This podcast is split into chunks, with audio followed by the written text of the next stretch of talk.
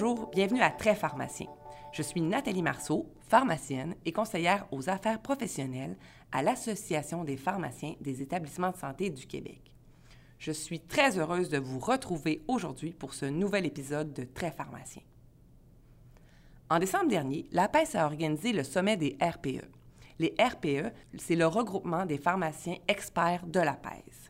Lors de ce sommet, les pharmaciens experts ont eu l'opportunité d'assister à des conférences stimulantes dans leur domaine d'expertise. À cette occasion, Olivier Bernard est venu présenter une conférence sur l'art de communiquer des conseils aux patients. Mais vous vous demandez peut-être c'est qui Olivier Bernard? Eh bien, si je vous dis le pharmacien, est-ce que ça vous dit quelque chose? Eh bien oui, Olivier Bernard, c'est le pharmacien derrière le pharmacien et il a été très euh, généreux avec nous. Il a pris quelques minutes pour nous accorder une entrevue que nous vous présenterons en deuxième partie d'épisode. On va vous faire patienter un petit peu.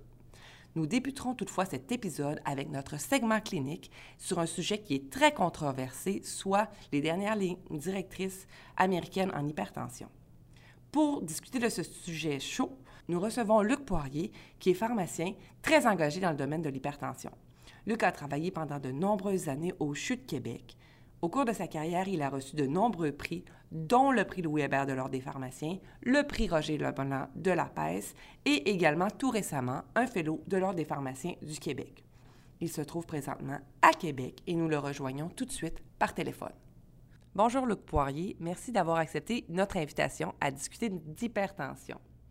En novembre dernier, l'American College of Cardiology et l'American Heart Association ont émis des nouvelles lignes directrices concernant le traitement de l'hypertension. Ces lignes directrices sont très controversées, notamment car elles abaissent les valeurs de tension artérielle systolique et diastolique nécessaires pour poser un diagnostic d'hypertension. Je suis très curieuse de connaître l'opinion d'un pharmacien expert en hypertension et, euh, et donc j'ai hâte de connaître ton opinion sur le sujet. Dis-moi, pourquoi ces lignes directrices sont controversées? Ben, je pense qu'en premier, euh, en premier lieu, je pense qu'il faut faire un peu l'historique euh, de la façon dont les lignes directrices sont, euh, mises d'avant aux États-Unis. en fait, on se souvient que le DNC7 a été fait en 2003. Donc, ça fait déjà 14 ans, près de 15 ans que le DNC7 a été produit. Puis depuis, en 2014, il y a eu un essai qui a été fait où il y a eu à peu près trois guidelines qui sont sortis en même temps, qui ont, euh, où on préconisé en fait des approches un peu différentes. Alors, 14 ans plus tard, on se retrouve avec, une, avec un, des lignes directrices qui ont été, euh, qui ont été mises de l'avant, qui ont été mises de l'avant par l'American Heart Association en, en association avec l'American College of Cardiology, puis à peu près neuf autres associations qui regroupent euh, différents groupes d'intérêt dans le domaine de l'hypertension artérielle, dont des pharmacies.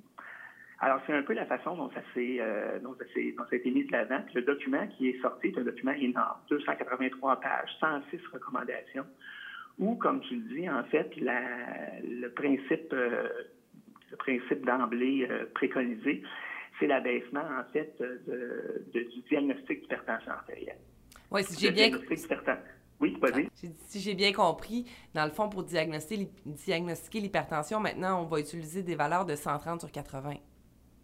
Exactement. En fait, euh, ce qui était préconisé avant comme des valeurs de préhypertension, donc l'écart de 130 à 139, 80 à 89, est devenu maintenant un écart qu'on qualifie d'hypertension de stade 1 selon les recommandations, les nouvelles recommandations qui ont été de.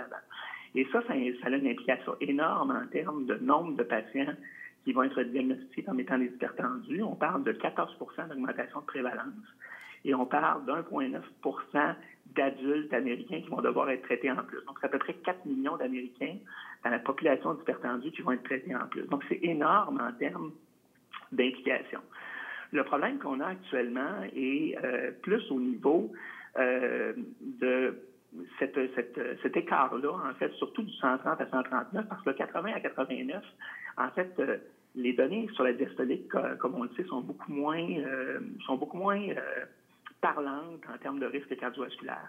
Le risque cardiovasculaire est surtout important en relation avec la tension artérielle systolique, donc le 130 à 139. Et ce 130 à 139-là, il y a beaucoup d'études qui démontrent qu'effectivement, il y aurait un risque doublé d'événements cardiovasculaires euh, par rapport aux gens qui ont au-dessus de 140 mm de mercure mais euh, c'est-à-dire qui ont en bas de 130 mm de mercure.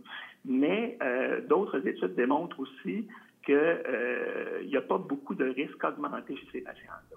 Puis dans, les, dans les études, Luc, ce que je lisais, c'est que vraiment les patients, dans les bonnes études, sont, sont, sont sont choisis ou triés sur le volet. Là. Ça ne correspond pas nécessairement à notre population générale. Est-ce que je me trompe? Exactement. Et je lisais les, les, euh, les commentaires euh, lorsque c'était présenté à l'Association européenne, la Société européenne d'hypertension et beaucoup remettaient en question euh, le fait que ces données-là ont été prises à partir de patients qui étaient déjà traités, des patients qui étaient une population sélectionnée, et euh, notamment le, programme canadien d'éducation sur l'hypertension, donc les nouvelles euh, les, recommandations canadiennes sur l'hypertension artérielle.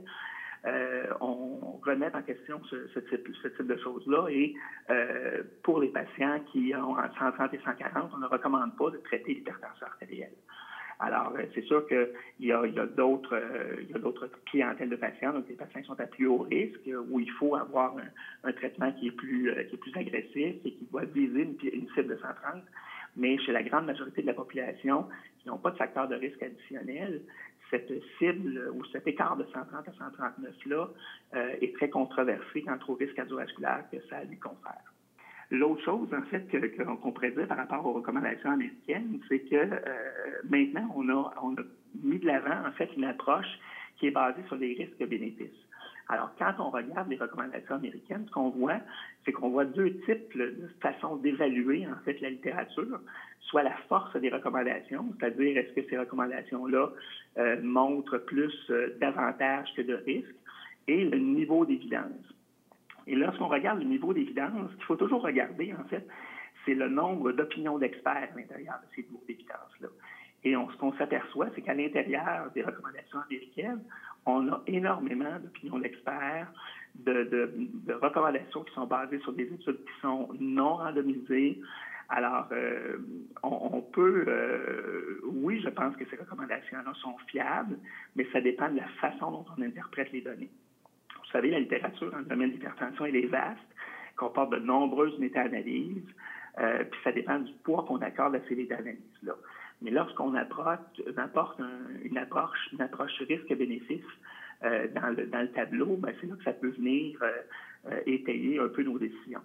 Lorsqu'on regarde en fait les recommandations canadiennes, nous on recommande chez les patients à haut risque de baisser la pression artérielle en bas de 120 mm de mercure, mais on ne retrouve pas ça à l'intérieur des, directrices euh, américaines, parce que autres, ce qu'ils ont dit, c'est que lorsqu'on baisse en bas de 130 mm de mercure, on n'ose pas aller plus bas que ça parce que là, on considère que les risques dépassent les bénéfices.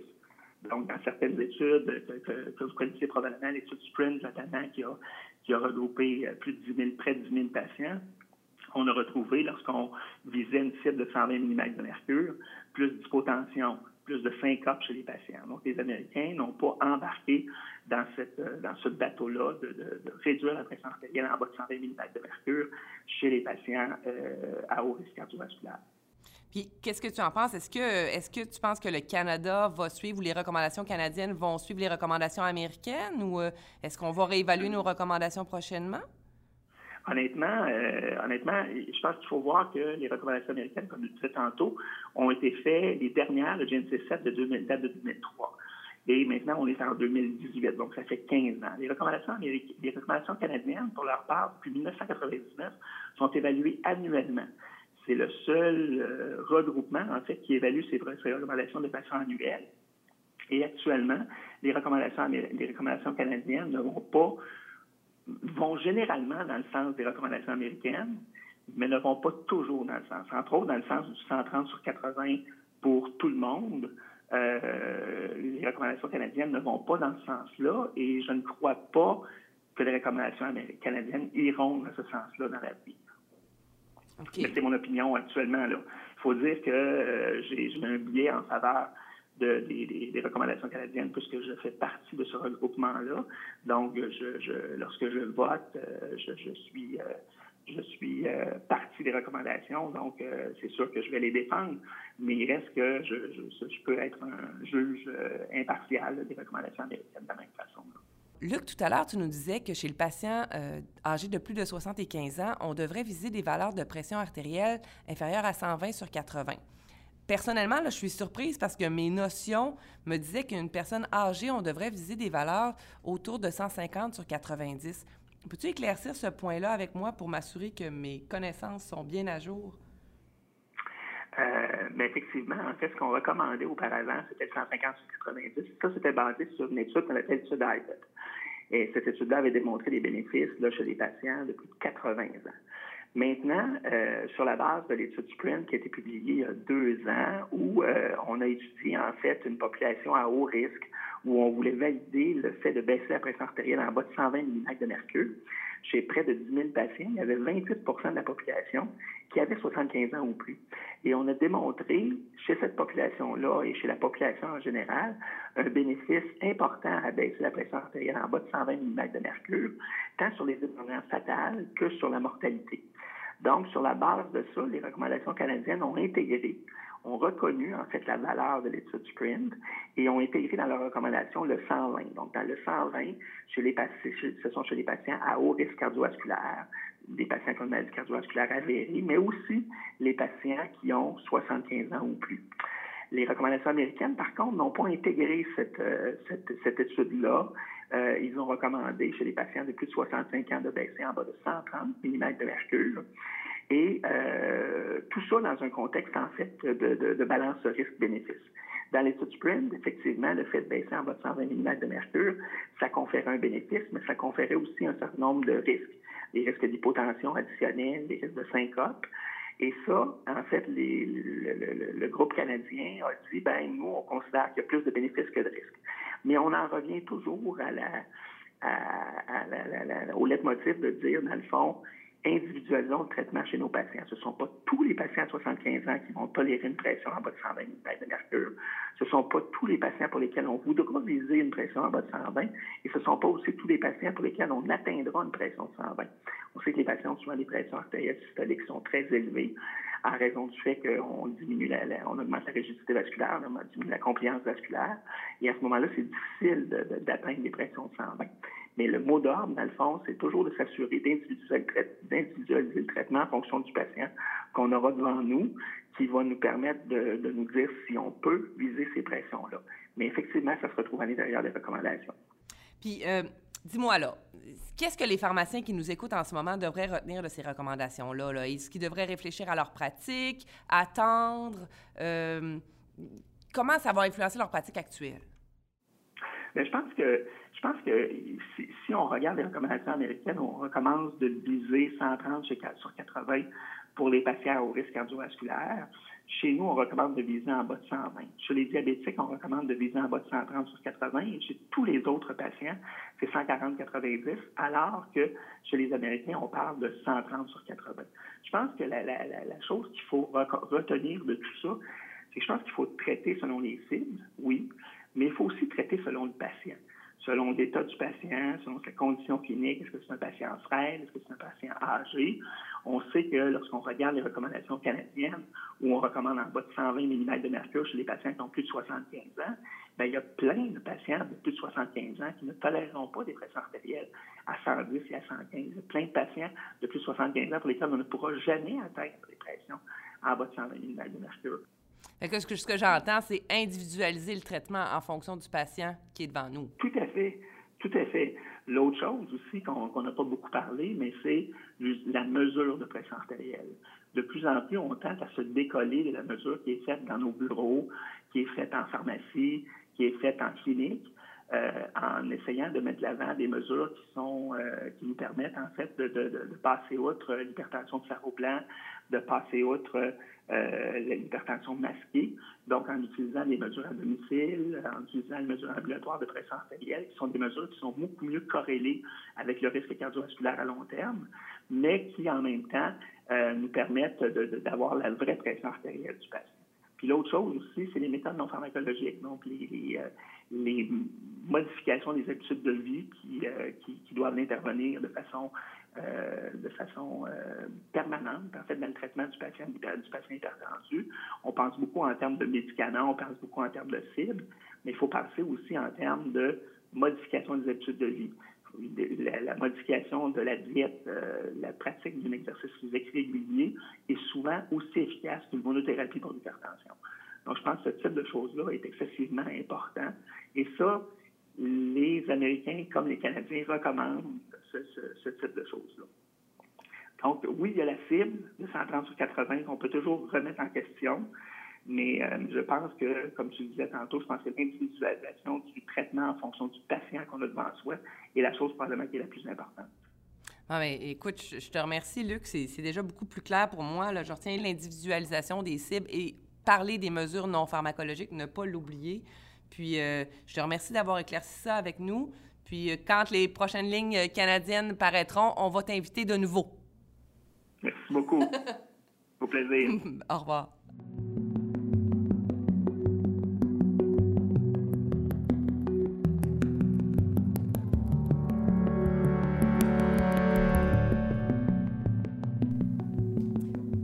Deuxième segment d'épisode, je vous propose d'écouter l'entrevue que nous avons réalisée avec Olivier Bernard lors du sommet des RPE.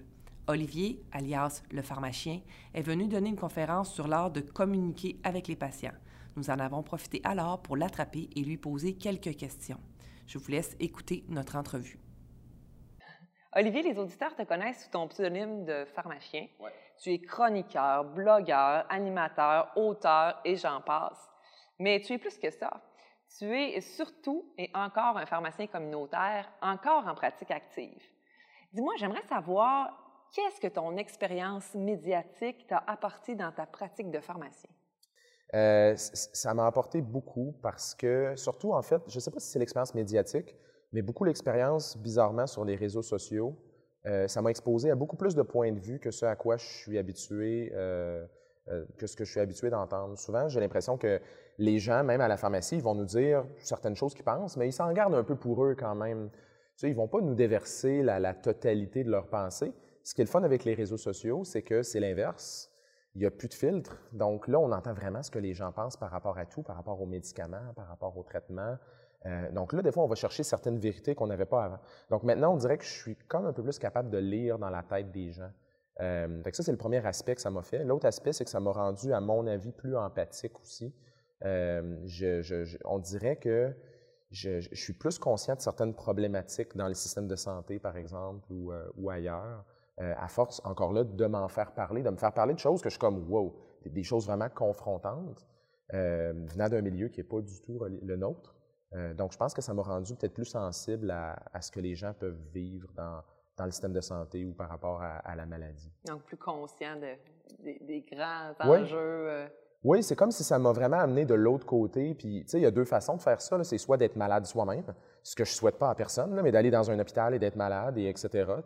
Moi, j'ai pas été souvent malade dans ma vie, mais on dirait que maintenant que je suis dans des milieux qui sont non pharmaceutiques ou qui n'ont pas vraiment rapport avec la pharmacie, c'est comme si là, je suis exposé à une diversité d'expériences puis d'opinions où là, ça me, fait vraiment voir les choses différemment. Ça, je pense que c'est très positif pour, euh, pour mon travail.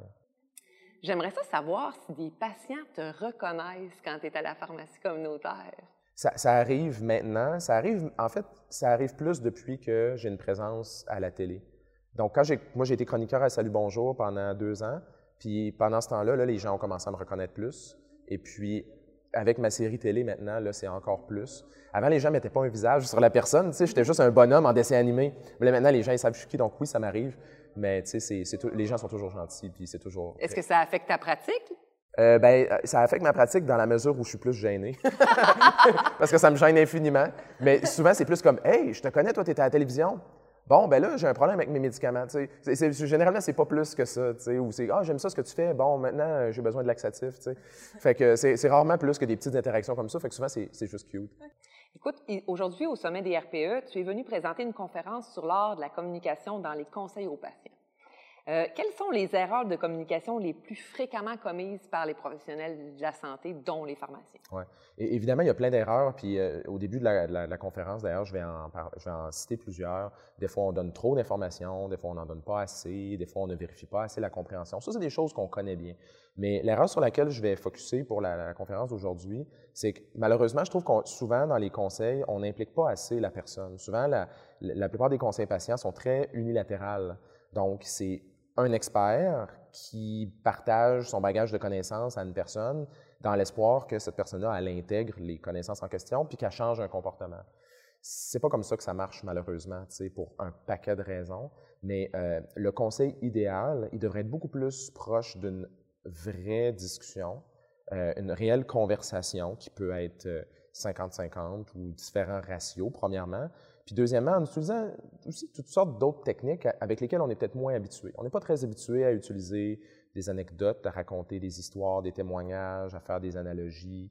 Euh, donc ça, c'est des choses avec lesquelles on est peut-être moins habitué, mais je pense que ça peut être très payant pour certains types de situations problématiques. Là, des patients. Oui, certains types de patients où on est comme, ça, avec lui, j'ai essayé une coupe d'affaires, ça ne marche pas. Là.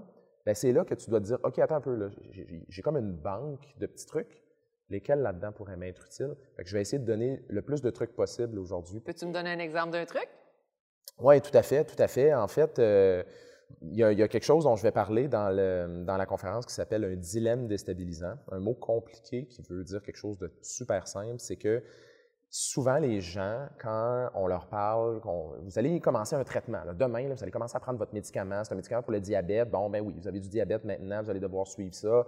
Vous allez devoir le prendre deux fois par jour. Vous allez, avoir des effets secondaires, etc. Souvent, on se demande même pas, la personne est où dans sa tête exactement? Elle est peut-être juste encore en train de computer qu'elle a le diabète. Puis là, moi, je suis déjà en train de lui dire, demain matin, tu vas faire telle chose. J'ai déjà présumé qu'elle, elle accepte ce diagnostic-là, qu'elle est prête à prendre un traitement, ou etc. Un dilemme déstabilisant, c'est très utile pour les gens qui sont en fait dans vraiment dans la base. Autrement dit, une personne qui est comme, moi, je ne vois pas de problème. Puis là, on en voit comme ça des gens en pharmacie, des gens qui disent, il n'est pas question que j'arrête de fumer parce que je ne vois pas l'intérêt. Il n'est pas question que je me soigne pour telle ou telle maladie parce que c'est asymptomatique. Euh, on en voit plein de gens comme ça. Des dilemmes déstabilisants, c'est des choses qui, perturbent, qui surprennent, qui choquent même, des choses que les gens ne sont pas habitués de voir ou qui ne s'attendent pas à ça dans une consultation avec un pharmacien ou une pharmacienne. ça peut être très utile pour ces patients-là pour essayer de, vaincre l'inertie un peu. Euh, donc, d'essayer de les brasser, mais non de façon non physique. Donc, ça, c'est un truc que je vais donner. Puis je vais donner quelques exemples tirés d'autres professions de la santé qui, qui, des fois, le font très bien. Je pense que nous aussi, on peut le faire très bien. Par exemple? Comme, comme dilemme déstabilisant? Il y, en a, il y en a des drôles, en fait. Euh, je vais donner un exemple tiré d'une autre profession. Mm-hmm. Euh, les, euh, les, denturologistes, par exemple, ils ont des espèces de... Ils ont des simulateurs pour montrer l'évolution d'une mâchoire dans le temps, selon si une personne a des dents ou pas, par exemple, en haut ou en bas, ou etc. c'est vraiment intéressant parce qu'ils peuvent ils peuvent dire à une personne, OK, là, tu es en train de tout euh, perdre tes dents en bas, ta mâchoire s'affaisse, euh, tes dents sont en train de se déchausser. Voici c'est quoi un simulateur qui pourrait te montrer de quoi ça va avoir l'air dans 5 ans, dans 10 ans, etc. Puis euh, le, le, but, c'est pas de faire peur à la personne, mais c'est plus de lui expliquer à quoi sert une prothèse, parce que moi, l'enjeu que j'ai compris pour eux, c'est que souvent, les, patients ne, saisissent pas la pertinence d'une prothèse, puis en plus, ils, ne saisissent pas la pertinence d'une prothèse en bas. Ils se disent, si j'ai pas de prothèse en bas, je m'en fous, je vais, juste je vais être capable de marcher pareil. Mais là, on leur explique que c'est pour préserver l'intégrité de leur mâchoire avec un, simulateur. C'est très, très, très perturbant. Moi, je l'ai vu là, en mm-hmm. réel, j'ai fait comme, oh my God, c'est incroyablement perturbant de voir ça. Mais quelle belle façon de vaincre l'inertie. Tout à fait. On peut, on peut imaginer des choses en pharmacie. Euh, justement, chez le patient qui commence son diabète, voici si tu ne le traites pas dans 10 ans euh, ou tout ça. Oui, exactement. Puis en même temps, il y, a des bonnes, et des mauvaises façons de le faire. Puis une des choses que je mentionne dans la conférence, c'est de jamais utiliser ce qu'on pourrait appeler le, marketing de la peur. Donc, tu sais, de dire à une personne, euh, tu sais, c'est pas aussi bête que de dire à une personne, hey, si tu ne traites pas ton diabète, tu vas devenir aveugle dans 10 ans ou des choses comme ça. Ça, ça fonctionne pas, ces choses-là, ça a déjà été testé. Mais il y a des choses qu'on peut faire, par contre, puis le pire, c'est que les gens les utilisent déjà, ces techniques-là. Souvent, ils vont avoir des histoires, des anecdotes, ils vont avoir des analogies, des, des métaphores qui vont raconter des choses très, très, très perturbantes ou des questions inusitées ou des choses. Le but, c'est plus d'être conscient puis de se dire, hey, j'en utilise des choses comme ça, est-ce que je peux pas essayer de les noter mentalement puis de les utiliser juste au bon endroit, au bon moment? Fait que finalement, la, photo sur le paquet de cigarettes euh, de, bouche euh, complètement dégradée, c'est pas bon. Bien, c'est un dilemme déstabilisant, mais par contre, le but, c'est juste d'utiliser la peur dans ce cas-ci et non pas d'utiliser l'intelligence de la personne. Puis moi, ce que je vais essayer de montrer dans mes différents trucs aujourd'hui, c'est comment est-ce qu'on peut faire réfléchir les gens. C'est plus ça, tu sais. Puis un bon conseil, ça devrait être ça. Ça devrait être un conseil qu'à la fin, on n'a peut-être pas parlé tant que ça, on n'a peut-être pas dit tout ce qu'on voulait dire, parce qu'on a tendance à vouloir partir la cassette souvent et dire, oh mon Dieu, j'ai des tonnes d'informations à dire, mais il faut que je condense ça dans deux minutes. Peut-être que dans les futurs conseils, on ne va pas tout dire ce qu'on a à dire, mais par contre, on va avoir vraiment fait réfléchir la personne, puis on va avoir vu une petite lumière s'allumer dans ses yeux. Puis ça, là, c'est beaucoup plus puissant que juste d'avoir shooté de l'information pendant cinq minutes. Puis, as-tu. Euh, Ben, c'est très inspirant ce que tu dis. As-tu d'autres d'autres messages à passer, par exemple, à nos pharmaciens d'établissement ou aux autres pharmaciens d'autres pratiques qui nous écoutent? D'autres messages en général, ben oui, tout à fait. En fait, euh, vraiment, moi, je pense que c'est toute cette, conférence-là, j'ai essayé vraiment de l'adapter le plus possible à la situation des pharmaciens d'établissement, puis même aux pharmaciens RPE. J'ai demandé à des pharmaciens RPE de me donner des exemples, puis j'ai réalisé que les problématiques qu'on vit, en fait, que vous vivez, vous, euh, sont souvent les mêmes que les nôtres. Moi, moi, je, moi, premièrement, je comprends rien à ce que vous faites. Là. Je trouve ça excessivement complexe souvent. Puis je lis vos affaires, puis je, comme, je comprends rien. Mais on a les mêmes problématiques, par contre, au niveau de la communication. Euh, c'est des choses assez banales, ben, banales, banales dans le sens où c'est des choses qu'on connaît bien. comme C'est du gros bon sens. Ben, c'est des problèmes d'adhésion, par exemple, c'est des problèmes de, de méconnaissance des, des, maladies ou encore de non-acceptation de certains problèmes de santé ou de certains traitements. Euh, donc, je pense qu'on peut tous s'aider là-dedans, puis même moi, en ayant fait le tour, j'ai fait cette, conférence-là, je l'ai donnée à plein d'autres professions. Je l'ai donnée à des médecins, à des denturologistes, je l'ai donnée à des inhalothérapeutes, à des physiothérapeutes, à des infirmiers, infirmières. On a tous les mêmes problématiques. Puis, euh, c'est beaucoup à la mode en ce moment de parler d'interprofessionnalisme et de choses comme ça. Euh, on vit tous les mêmes difficultés. Je pense qu'on aurait intérêt à peut-être s'épauler un peu plus là-dedans parce que ultimement, on, se bat tous pour les mêmes choses. On est, on est des influenceurs. On est essentiellement, on essaie de convaincre des gens à, modifier des habitudes de vie euh, dans leur meilleur intérêt. On essaie tous de faire la même chose en, ligne de compte. Moi, ça a été une grosse illumination. J'avais beaucoup entendu parler, on me disait tout le temps, oh, l'interprofessionnaliste. Moi, depuis que je donne cette conférence-là, c'est là que je l'ai réalisé plus que jamais. Hmm, c'est intéressant. Bien, merci, Olivier Bernard, euh, alias le pharmacien, d'avoir accepté notre invitation et de participer à notre balado. C'est vraiment un honneur. On est enchantés de t'avoir eu avec nous. Bonne chance dans tes projets à venir et actuels. Euh, on est fiers d'avoir le pharmacien dans notre profession. Ah, c'est vraiment gentil. Merci beaucoup pour l'invitation encore. Voici ce qui termine notre épisode d'aujourd'hui. J'espère que le contenu vous a plu. Merci d'avoir été avec nous et je vous dis à très bientôt pour un autre épisode de Très pharmacien.